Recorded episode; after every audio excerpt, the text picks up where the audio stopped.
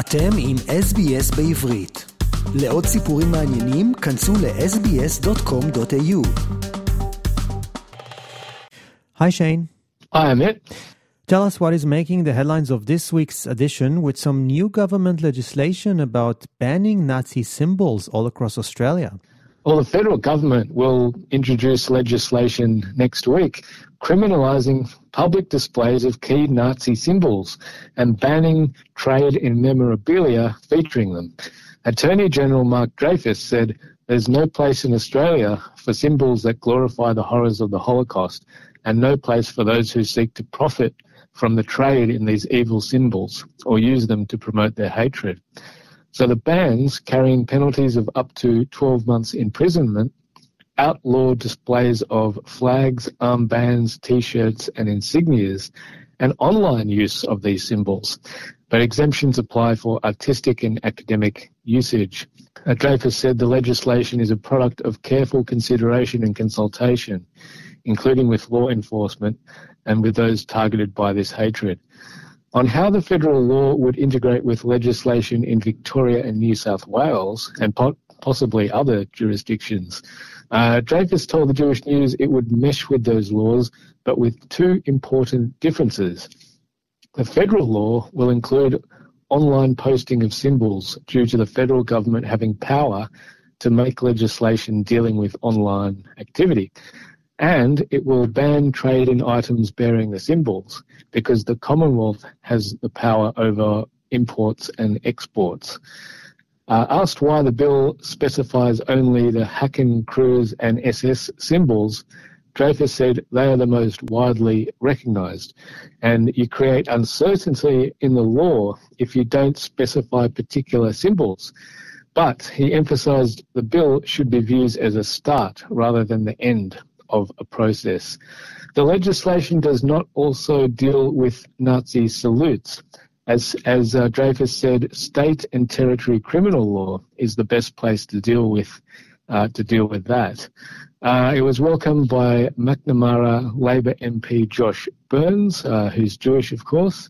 Uh, he told the Jewish News the recent neo-Nazi rallies in Melbourne have resulted in governments working together to strengthen our legislation and the protections against Nazi hate and glorification. Now, uh, reaction from Jewish communal leaders. Uh, Executive Council of Australian Jewry co-CEO Peter Wertheim welcomed the bill, but he also urged the government to review the legislation periodically, um, saying that uh, Executive Council of Australian Jewry placed on record our concern that the prohibitions will be limited only to the Hakenkreuz and Schutzstaffel symbols and fears neo-Nazis will simply use other symbols. And also not prohibiting salutes will leave a gap that will need to be filled by state and territory legislation, he said. Mm, now, this is really good news, Shane. Obviously, to get to this uh, point of decision, it didn't happen overnight. It's been a long process. Some uh, Jewish parliament members in Victoria started this a while ago, and now we see some progress. Yes, so Victoria and New South Wales um, were the first states to to bring in uh, debate and then implement um, similar types of, of bans. Uh, and uh, I think there's some other states are in the process of uh, implementing them or considering them at least. Uh, I think Western Australia and Queensland and even Tasmania, um, I recall. So uh, that's all on the way. So I guess having a federal legislation um, is, is very welcome because uh, it'll cover the whole of Australia, especially on online activity. And you know, there's, it's good also having still in place that state legislation uh, because, like anything that's different or, or, or slightly in each state can still apply. Then, you know, having state and federal will hopefully cover cover everything. Mm, so key Nazi symbols right now, and maybe it will lead to other legislation like salutes or other similar things. Uh, yeah, could federally. Already in Victoria, I think they already they're debating or, or introducing a bill um, to deal with Nazi salutes um, because of you know all those uh, riots that were happening by far right uh, and neo-Nazi groups in Melbourne. Uh, a lot of that's been happening over the last couple of years. So I think that's coming will come into Victoria, and uh, looks at this stage that not that won't come into effect uh, in the federal law. But uh, as uh, Mark Dreyfus said. Um, you know, hopefully this is only viewed as the start rather than the end of the process. Mm, right, and definitely your most interesting topic on this week's edition, and you can read more about it online. Moving on to other topics, Shane, and back to the Malka Leifer case with some more information about related stories. Yes, so revisiting the, the Malka Leifer uh, case, um, the new development is uh, a Victoria Police investigation into the assistance given by members of the Adass community in Malka Leifer's hasty exit from Australia back in 2008. That was suspended during her criminal trial and now has been resumed, according to a senior police official. The Jewish News has seen a response from police after approaches to have the probe reopened. The plea to police was jointly made by former Victorian Premier Ted Baillieu, an outspoken advocate for Dassi Erlich, Elly Sapper, and Nicole Meyer, the three complainants in this year's criminal trial of Leifer, and also Philip Dalidakis, a former state government minister and now chair of Voi CSA, a Jewish advocacy group for sex abuse victims. So on May, uh, on May 29th, Inspector Scott Johnson, Deputy Chief of Staff to Chief Police Commissioner Shane Patton, responded to a letter to the Commissioner by Baillieu and Dalidakis advising the probe has recommenced. In the letter of April 30, uh, and Baillieu had noted police had said they would not investigate the circumstances of Leifer's departure from Australia until after her extradition and after her criminal trial.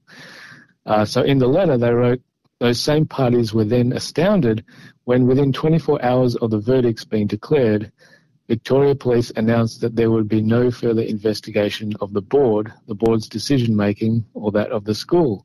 And that announcement has been the source of enormous disappointment across the community. To be frank, they wrote in this letter, those who have been following this case closely have been stunned.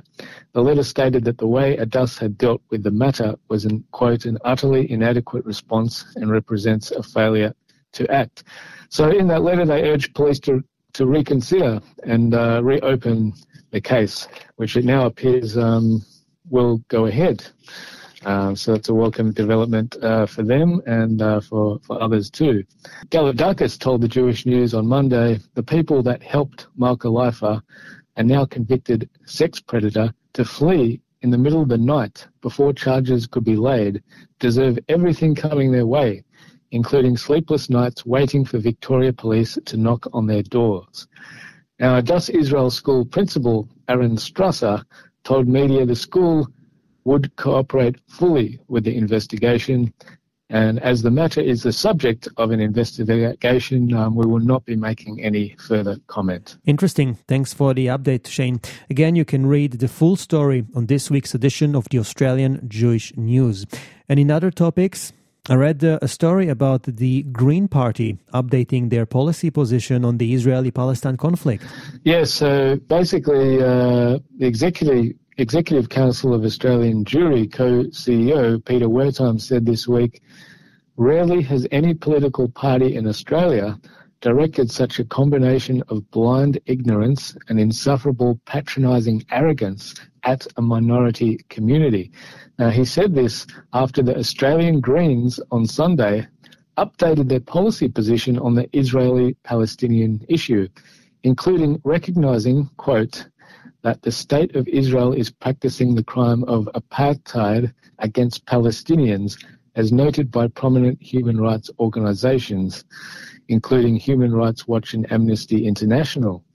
Now, the Greens' position also supports boycotts, divestments, and targeted sanctions that are strategic and human rights aligned against Israel and opposes the International Holocaust Remembrance Alliance's working definition of anti Semitism which it claims, quote, conflates criticism of the state of Israel with anti-Semitism. Uh, now, of course, that is despite that definition clearly stating, quote, criticism of Israel similar to that leveled against any other country cannot be regarded as anti-Semitic. So in a powerful statement, Peter Wertheim said, like a lynch mob at a pogrom and relying only on the statements of non-government organizations with a long record fight against Israel. He said, most damningly, the Australian Greens have insulted our intelligence as a community by telling us that they know better than we do what contemporary anti Semitism looks and feels like, and rejecting our community's overwhelming support for the IHRA's working definition. He added these bigots on the political of the political left are every bit as bad as their right wing counterparts. There's also been reaction to this by Zionist Federation of Australia President Jeremy Leibler. He said the Greens have dealt themselves out of any serious engagement on the Israeli Palestinian conflict with this move. And he said their portrayal of Israel doesn't reflect reality. And their suggestion that Israel is a, quote, a colonialist country is a bigoted attempt to reject Jewish indigenuity to the land. And this position places, he said, the Greens in the company of the most extreme anti Semitic groups. And that's the Green Party updating their policy position on the Israeli Palestine conflict and some of the reactions of community leaders about it. Let's move on to a different story and some sad news with the passing of Graham Einfeld. Yes, uh, community stalwart Graham Einfeld has been remembered as a true mensch and a giant of the community, the Jewish community in New South Wales, following his sad passing last weekend. Uh, he was treasurer, then president and life governor of Wolper Jewish Hospital, a trustee director of the hospital's health foundation, held leadership positions with Maccabi New South Wales, served as treasurer, vice president, and trustee of Moriah College, and he was also had uh, worked as a treasurer of the JCA and was also a board member of Jewish House. So an incredible communal involvement um, he did over many decades. Uh, many people in Sydney uh, will be um, thinking about the Einfeld family and uh, Graham's passing. Um, so a lot of tributes have come in for him uh, by members, uh, by leaders of all these different organisations. Uh, JCA President Ian Sandler, for example, said he had the honour and pleasure of working with Einfeld during his time as CEO of JCA. He said Graham was the embodiment of a true mensch. He was kind, wise, and always giving of his time, a person one could only hope to emulate. Uh, he's survived by his partner Yvonne, sons and daughters-in-law Greg and Kathy, Benji and Lauren, as well as his brother and sister-in-law Max and Elizabeth, and grandchildren Mia, Zara, Jonah, and Geordie. Thanks for sharing, Shane Desiatnik from the Australian Jewish News. Thanks for the updates on what's on this week's edition, and I will speak to you again next week. Thanks very much. רוצים לשמוע עוד סיפורים? האזינו דרך האפל פודקאסט, גוגל פודקאסט, ספוטיפיי, או בכל מקום אחר בו ניתן להאזין לפודקאסטים.